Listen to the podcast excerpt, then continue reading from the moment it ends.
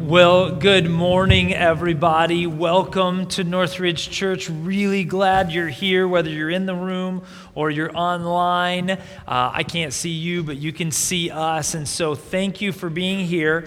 Uh, well, guess what? You've already learned this. We've already talked about this, but today is the first Sunday of Advent, which means it's the first day of the season called Advent and what we call Christmas, which is when we celebrate or we prepare to celebrate the hope of this world, which is Jesus. There is no greater thing than to worship God, than to worship Jesus. And so we have an opportunity to do that for this entire season. And so that's what we're going to do. Now, Uh, when we get to the Christmas season, let me just ask you this. There are a lot of things that you hear about, but one thing that you hear and you see this word a ton throughout the Christmas season is the word peace, right? We hear a lot about peace during Christmas. And I think it's largely because it just we have that connotation of peace. When we think of Christmas, we think of Jesus in the manger, right? And uh, for example, I took this uh, picture uh, of our ornament on our tree, and it says peace on it. We have several of these ornaments. They say peace all over it.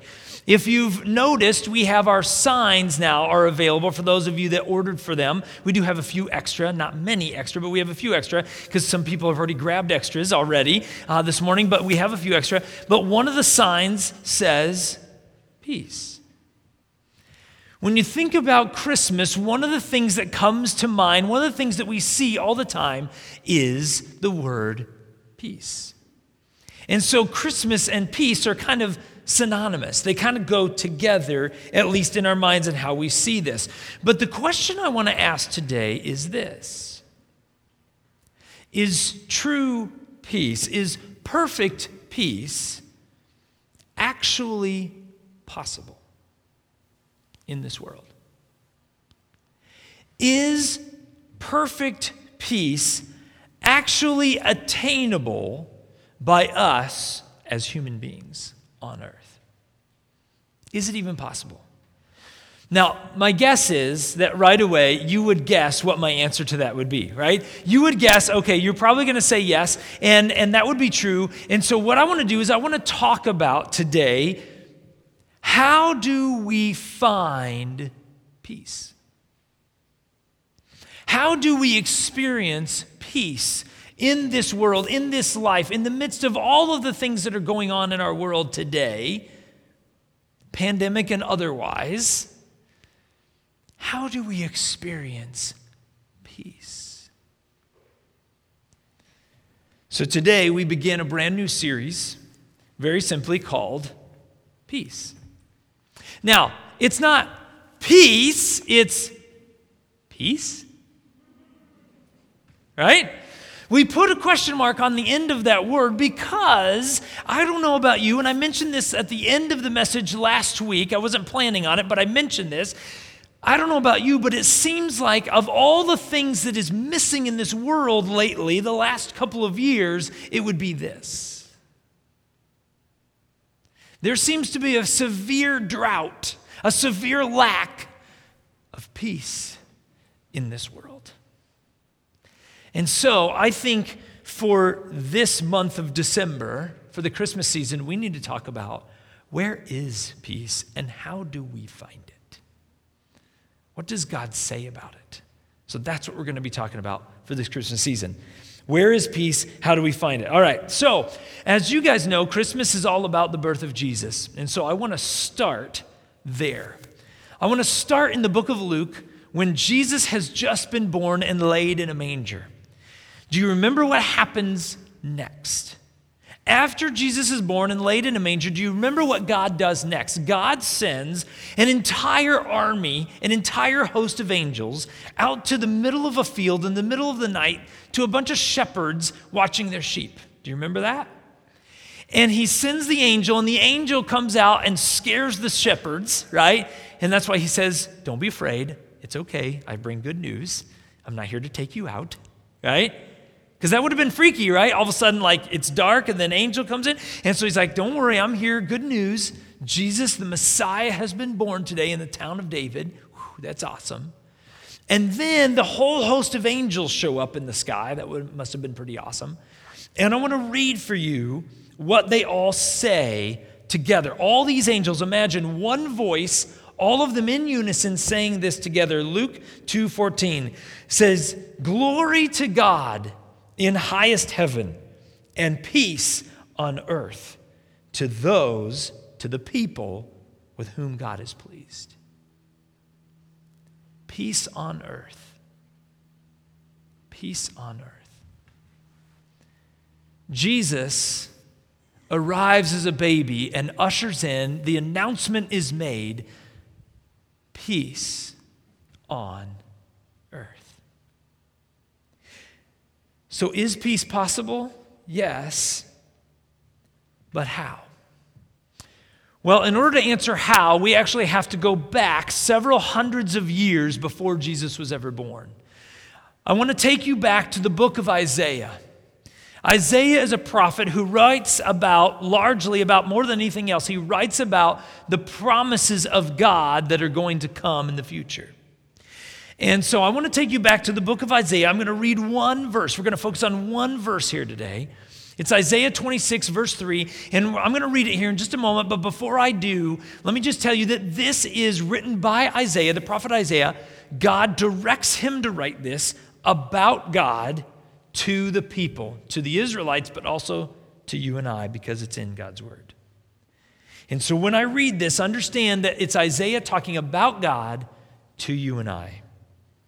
Isaiah chapter twenty-six, verse three, a promise of what is about to come, about what God is going to do.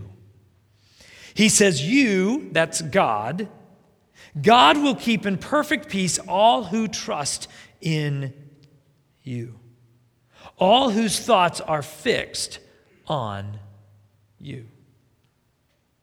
Now, this is saying perfect peace. It says, he will keep in perfect peace. Peace, not some kind of peace, not just silence in your home, not just your kids are playing okay together in the basement for once in your life.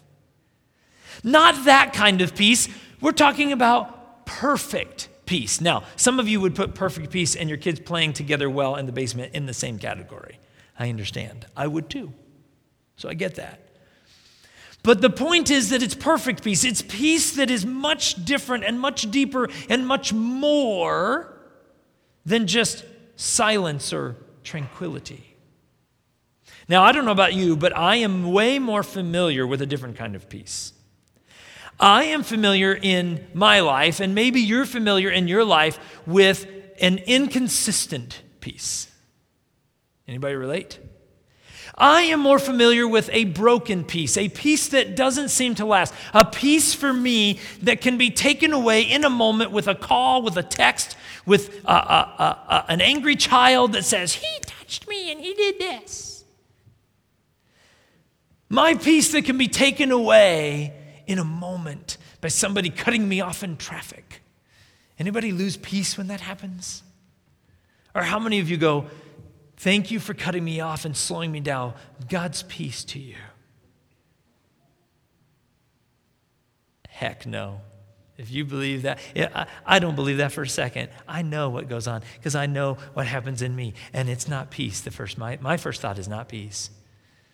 My first thought is not holy. My peace can be taken in a moment, right? Because what we know is true. You can have money in the bank, but no peace in your heart. Right? You can have a marriage and a house, but no peace in your home. Now we're hitting close to home, I know. Nerves, right? We're hitting some close stuff. You can have a job and friends and, and a paycheck, but no peace in your life. Why? Because peace that we chase after sometimes is fleeting. It's elusive. It's hard to get and it's hard to keep. But in Isaiah, he's talking about a different kind of peace. He's talking about perfect peace. Peace that is not fleeting, peace that can't go away, peace that cannot be taken from you, peace that the world cannot give. In fact, do you know what the word is in the Hebrew language for peace? I bet you do. As soon as I say it, you're going to say, oh, I knew that. You know what the word is? Shalom. You know what the word means?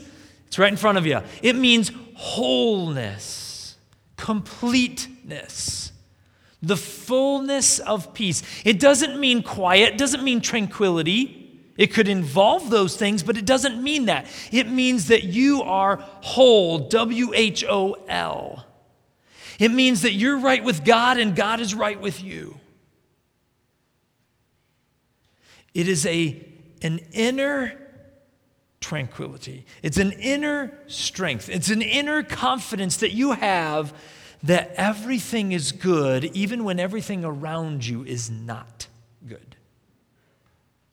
It's peace that transcends your ability to understand. It's peace that transcends whatever is happening around you. Shalom. In fact, it's interesting, but if you look at the original verse in Isaiah twenty-six, verse three. Now, I read it in the English because most of us, we don't know Hebrew, including me. I have to look these things up, okay? Yes, I learned Hebrew, but I can't speak it fluently, you understand, right? I'm not going to be able to go to Israel and just, you know, have a conversation. I can't do that. And so I read this in English, but it's interesting. If you go to the original Hebrew, which is what Isaiah was written in, when he wrote it, he wrote it in Hebrew. It says, literally, now I'm not going to say all the Hebrew, but it says, he will, God will keep in perfect, and it doesn't say perfect, it says, he will keep in shalom, shalom. It literally says shalom two times in a row.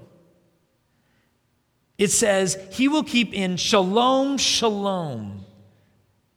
The word is squeezed together two times. Now, the reason we have to say in the English language perfect peace is because, I don't know about you, but if you're reading your Bible and it says, he will keep in perfect, or he will keep in peace, peace, right? If you're reading, he will keep in peace, peace, you'd be like, ah, uh, somebody messed up. Somebody printed it wrong. Somebody translated this wrong. No, they didn't actually, because it says shalom, shalom. It says peace, peace, which is interesting. So we had to come up with a translation that works in the English language, and so we said perfect peace, but what it actually says is peace, peace. In other words, what Isaiah was trying to communicate from God directly is God wants to give you a double portion of his peace. A perfect version of peace than you can come up with. He wants to give you a peaceful peace, if you will.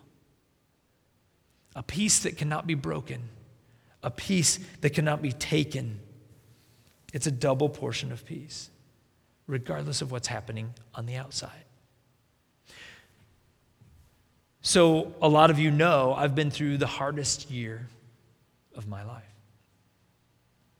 I haven't been sugarcoating it. When people ask how I am, I, I'm, I would, I, I've been telling people it's been the worst year of my life. And just so that we're clear, when I say that, I mean most of my years, if this is rankings, right, if this is like the worst and this is like the best, that all, almost all of my years are over here.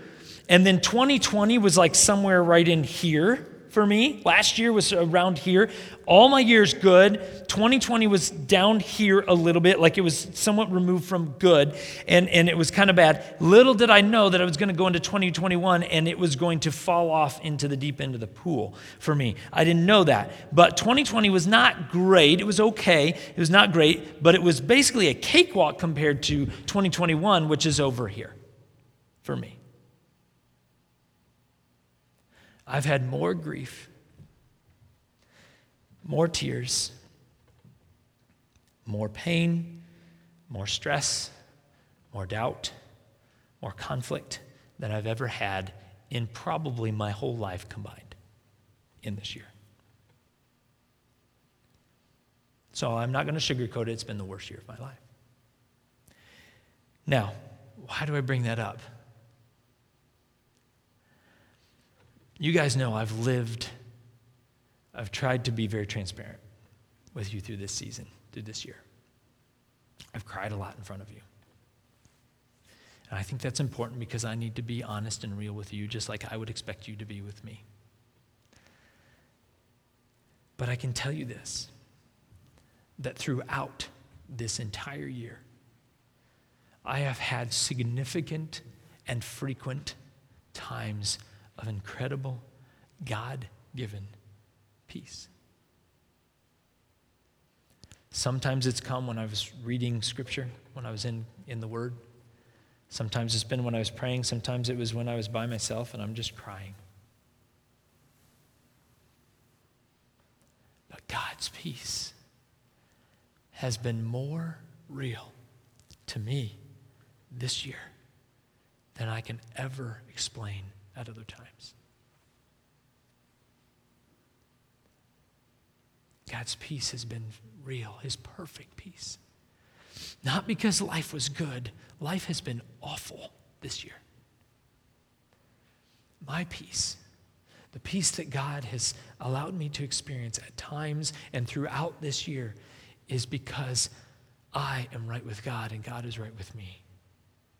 It's not because I'm perfect, but it's where God says, you're my child. You're still my child. I'm still good and I still love you. And I have experienced that over and over again this year. Shalom, shalom. Perfect peace. I love what Craig Rochelle says about peace. He says this, and so true. He says, peace isn't found in the absence of problems, but peace is found in the presence of God. Amen to that, right? Church, I hope, my hope and my prayer is that you would come to know this, experience this, realize this on the deepest possible level in your soul. That peace is not found in the absence of problems. If you are looking for a life free of problems, it's not one on earth. How many, how, how many people do you know have had zero problems in your life? Anybody raise your hand? Anybody know anybody that has had zero problems in their life? Me neither. I don't know anybody either. You know why? Because they don't exist. Even Jesus said, in this world you will have trouble. But take heart, because I have overcome the world. Peace is found in the presence of God. It's by walking with God on a daily basis. It doesn't matter what you're doing, whether you're home alone, whether you're watching football, whether you're playing in a basketball tournament. It does not matter whether you're at school, whether you're at work, whether you're with your family, whether you're with your enemy. God can give you shalom, shalom, peace, perfect peace in his presence. Now, the question that you probably have, because I have it, is how in the world do you get it? How do you experience God's peace? Well, uh, we don't have time to unpack all of that, all right? But let me just kind of go back and talk about the fact that the battle for peace begins where we all know it begins. We just don't say it out loud and we just don't think about it all that often, which is funny because that's where it starts. The battle for peace in your life starts here, in your mind, with your thoughts. The battle for peace begins right here. You know why it begins here? Because what happens up here is an inner story that we play. This inner story can tell you you're good enough or you're not good enough. This inner story can tell you you're too good, you're better than everybody else. This inner story, it can tell you that you need to doubt God because nobody can prove God, and so your inner story can tell you that. Our thought life can trick us. It can make us believe that somebody else across the room thinks something about this because they were laughing and looking at us at the same time. Maybe they were, maybe they weren't, but the inner story plays what you believe. The battle for peace begins here in your thought life. And so sometimes what we do, I don't know if this is true for you, but sometimes it's true for me. Sometimes what we do is we believe God's promises are true for other people, but not true for us. Did you catch that? Because this is one of the most significant lies that Satan, the thief of this world, he's stealing, he wants to steal everything from you. The thief of this world, Satan, will plant this idea, this thought that God's promises are true for everybody else, but you're not good enough. God's promises are true, but you've done enough wrong that it doesn't apply to you. God's promises are true for everybody else, but he doesn't see your life. Your life isn't bad enough, and you don't have enough problems for God to take notice of you. He has to take care of the people that are really struggling. Do you see how insidious this inner story is? The battle for peace begins in your mind. And so let's go back to Isaiah twenty-six. What does it say? If the battle for peace begins here, what does it say? It says, you will keep in perfect peace all who trust in you, all whose thoughts are fixed on you. I love that in the different translations of the Bible, and this is the N L T, the New Living Translation. Uh, in the N I V, New International Version, it says, for those whose thoughts are steadfast on you. In the King James Version and the English Standard Version, it says, those who are stayed on you. Stayed, steadfast, fixed. It's all the same thing. We need to put our mind, our focus, our thoughts on Jesus. In fact, I don't have this in my notes. There's been a lot of things that I've gone off of my notes already today. The good thing is you guys don't care because you don't know. I love that. You don't know how far off I am sometimes. Woo! What are your thoughts fixed on?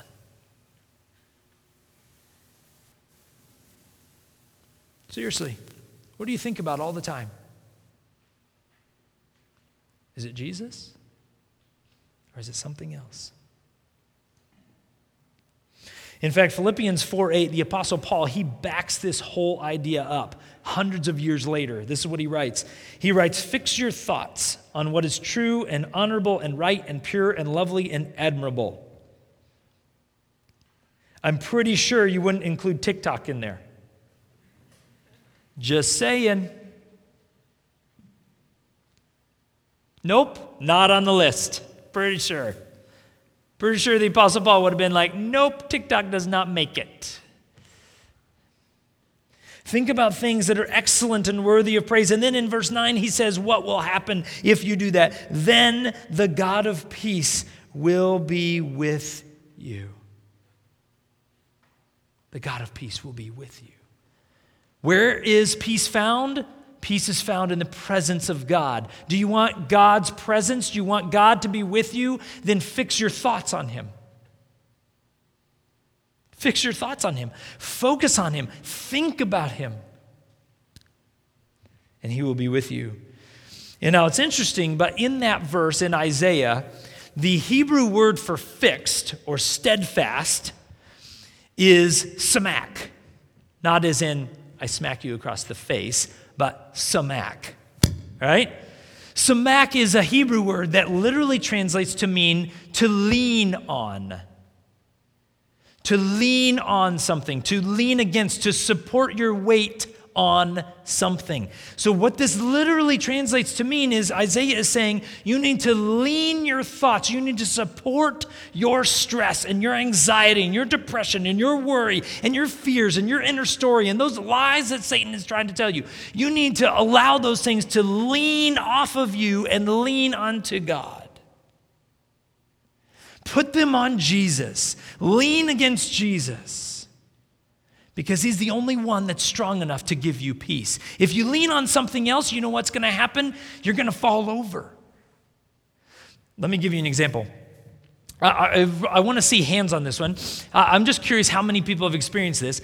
How many of you have had one of these two things uh, happen to you, where you've gone up to like, uh, you know, maybe you were out hiking or something, or maybe you were at an overlook or something, and you leaned against the railing, and the railing gave way just a little bit, like it moved on you, and you went, oh, right? Or you sat down on a chair and the chair did this.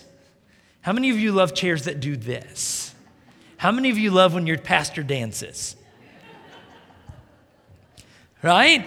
How, just, how many of you have experienced either leaning against a railing that was loose or sitting on a chair that, that wiggled? Okay, good. So most of you in here, cool. So the question I have for you is this: how did that make you feel?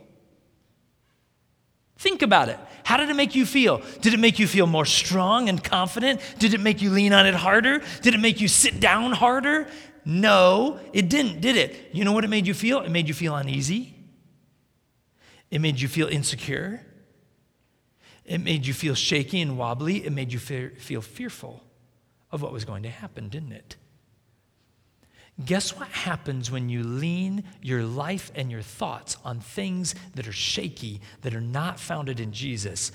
You will feel insecure, uneasy, doubtful, fearful.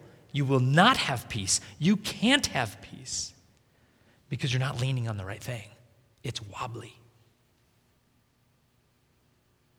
We lean on things all the time that are not Jesus.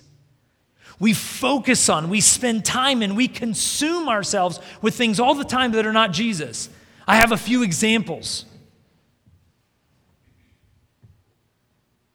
No, seriously, we go to these things all the time, don't we?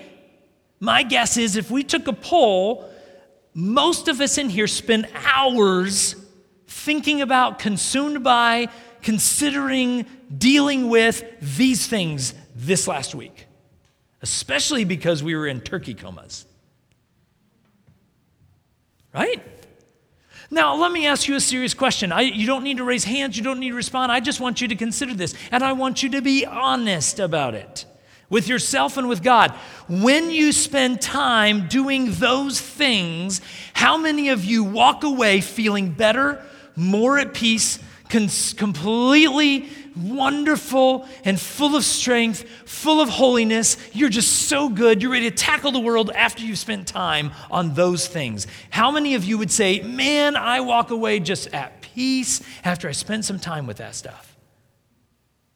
I'm not even going to warrant that question with an answer because we all know the answer to that. I know you don't walk away with that. In fact, you know what I know? It steals it. It takes it from you.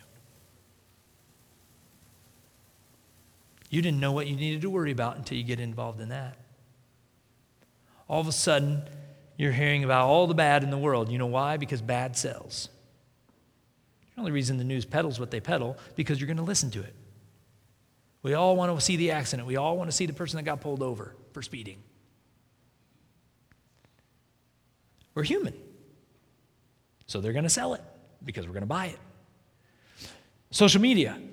You are going to compare yourself to everybody on there. You can't help it. You're looking at it. It's not going to make you feel at peace. You're just going to start comparing yourself to everybody else and how perfect and wonderful they are. Oh, they posted again about how their family got to do this. My kids are driving me nuts. Well, they didn't take a video of that. That happened five minutes before the post on social media. We all know that, but we don't think that.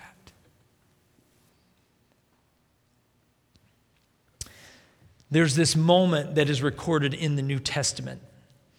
Jesus and the disciples, they're in the middle of the lake. They're crossing the lake, and a big storm comes up. Most of you, a lot of you probably know this story pretty well. I've preached on it many times. It's in Mark chapter four. And, and, and Jesus and the disciples, they're in the boat. They're going across the lake. This big storm comes up, wind, waves, maybe thunder and lightning. We don't know, but maybe thunder and lightning. But the wind and the waves and the storm is battering the boat so bad. It gets so bad, and it's so dark, and it's so nasty out there that the disciples literally think the boat is going to sink and they're going to die. And so they are freaking out. They're scared. And so what do they do? They have to get Jesus to solve the problem. You know what Jesus is doing in the middle of the storm? You guys know what he's doing. I don't know if Jesus snored, but you know, you get the point. He was sleeping. He was taking a nap in the back of the boat. While the storm is going on, the disciples are freaking out. They're bailing water, right? Because the water's coming in and the boat is sinking, and Jesus is just like, just sleeping. And so they decide, let's wake Jesus up. We need him to do something. He needs to save us. And so they wake Jesus up. And he stands up. And I love, I don't usually read out of the King James Version, but I love what Jesus says in the King James Version. He stands up and he says, "Peace, be still." Peace, be still. Peace, be still. I think Jesus calmed two storms in that moment. I think he calmed the one that is very obvious, it's clear. He calmed the storm that was raging on the outside. But then I think that he calmed a second set of storms, and you know what those storms were? Those were the storms that were inside the disciples. Right?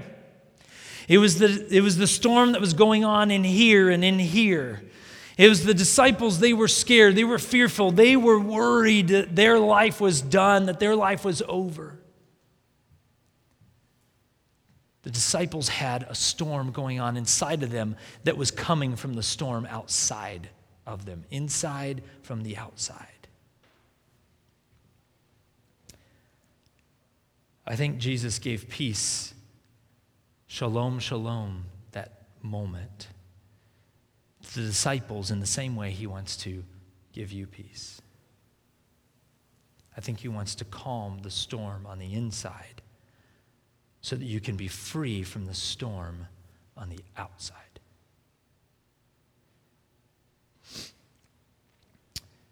So a lot of you have probably heard this and seen this because of social media. But uh, some friends of Laura and I from when I was a pastor on staff at a church in North Dakota, um, they had something pretty tragic happen just recently. Uh, it was the Waitman family. Uh, they're a family of six, and four of them were traveling in a vehicle last week, almost just over a week ago now. And they had a horrible accident, rolled the car. And three of them were injured really badly. One was kind of minor injured. Three of them were injured very badly. The youngest of their family, Finn, number uh, he's eight years old.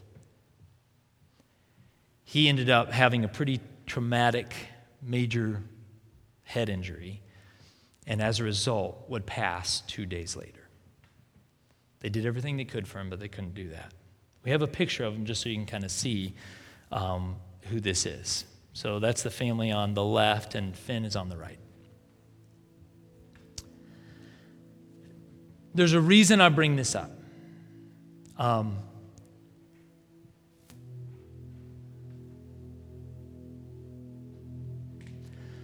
the Waitman family are very, very strong Christians. They follow Jesus faithfully. They don't even live in North Dakota anymore. They live in Colorado.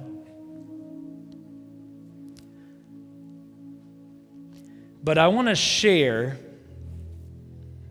a post that Ricky and Becca, that's the, the mother and father, the, the parents, Ricky and Becca. I want to share a post that they wrote six days ago. So this would have been a day, maybe two, after Finn died, their youngest son. Understand that their family just went from six to five in a moment. And I've wrestled with whether or not to share this post because it's not a safe post. There's a couple of things in here that I wouldn't say are normally things that we would say in church. No, there's not swear words, but there's some intense stuff in what I'm about to read. But I've decided I'm not going to filter it at the risk of maybe a couple people being offended, but I think honoring what they wrote is really important. So I'm not going to paraphrase, I'm going to read it. And the reason I do this is I think you're going to find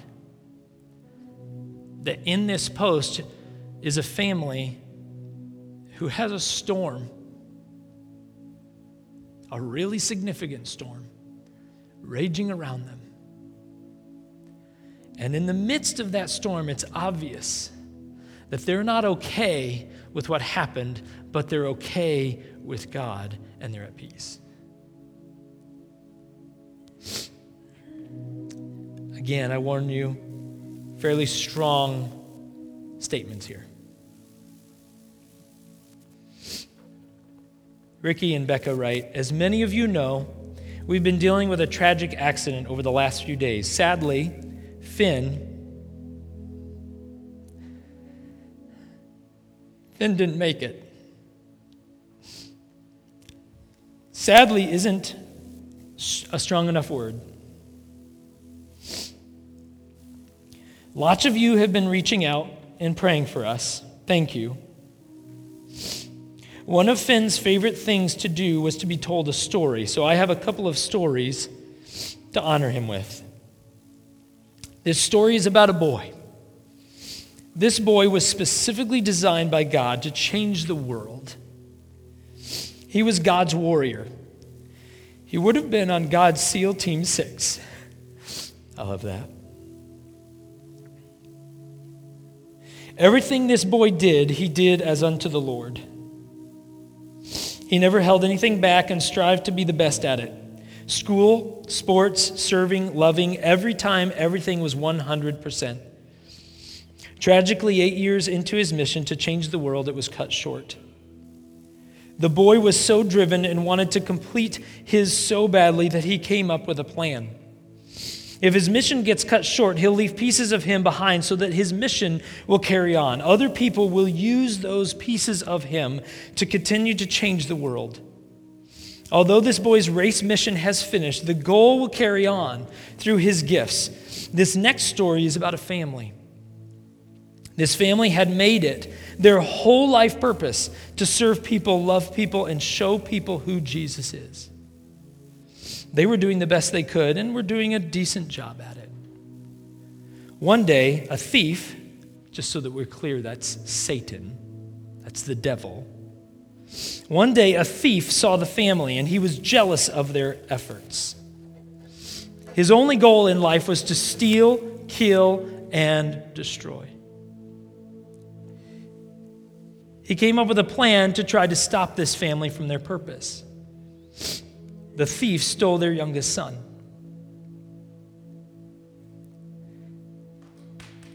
He was sure that this would derail them, destroy them even.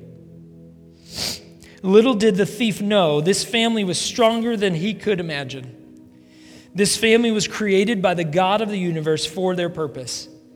Their work will be completed. All this thief did was wake a sleeping giant. All this family, although this family is hurting bad, they will get through the hurt, they will grow their strengths, refine their mission, and multiply their efforts. What the thief meant to be used for evil will be turned on him and expanded for good. This family was confused, hurting, and even a bit angry with God. But they were pissed at the thief. They made it their new purpose to take every opportunity to foil the thief's plans and attempts at destruction for other people around the world. This family will not only get through the hurt, they will grow and thrive through the pain. And that's what they did. We love you and feel your prayers. We know a lot of you are hurting and broken as well. Understand the mission. Join us in it. Let's honor Finn by changing the world. Every day, find an opportunity to make a difference. Doesn't have to be a big life-changing moment. Just pick up trash, compliment a stranger. Do it all one hundred percent. Do it all as unto the Lord. To Finn, we love you. You are always with us. You're the man and my little buddy. To the thief, suck it. We're coming. I know it's controversial, but I kind of like how he ended that.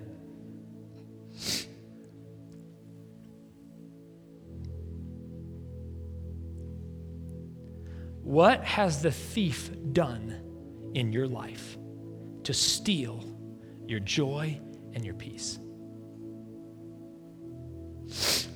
Whatever it is, whatever it is, I need you, I want you to understand that it is not from God, that it is Satan. It is the devil of this world who wants nothing more for you than to steal, to kill, and destroy, and take everything you have, everything that is good in your life. He wants to take every single thing that he possibly can that was ever good in you, and he wants to steal it, he wants to crush it, he wants to stomp it into the ground. He never wants you to remember God ever again.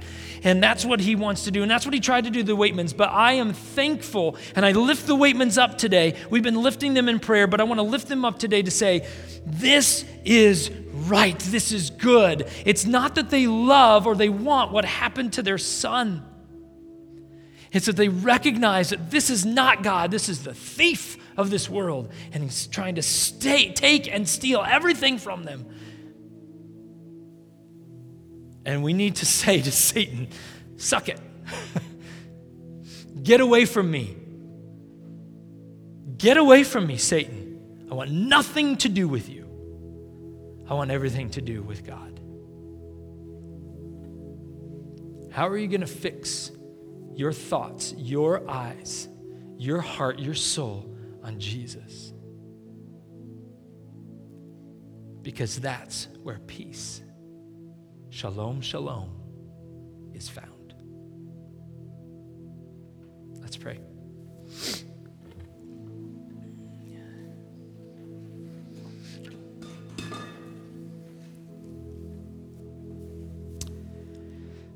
Lord Jesus, I want to simply pray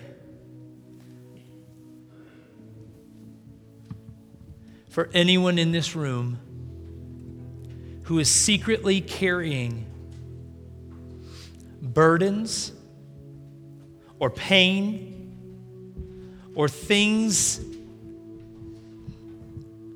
that Satan, the thief, the devil of this world, has, has given to them, has handed to them, or has taken away from them. Lord, pray, I pray that you would help every person in this space, every person listening online. Remind them that you are good, that you are holy, that you are powerful, that you want to offer them something that the world cannot give. Jesus, you said this. I give something that the world cannot give. I give them peace. This peace I give you, the world can't give. God, remind us of that. Help us to fix our hearts, our thoughts, our entire life on you. May our foundation, may we lean against you, Jesus. May the battle raging inside of us be silenced by the peace that you offer to us. We ask this and we pray this in the matchless great name of Jesus. Amen.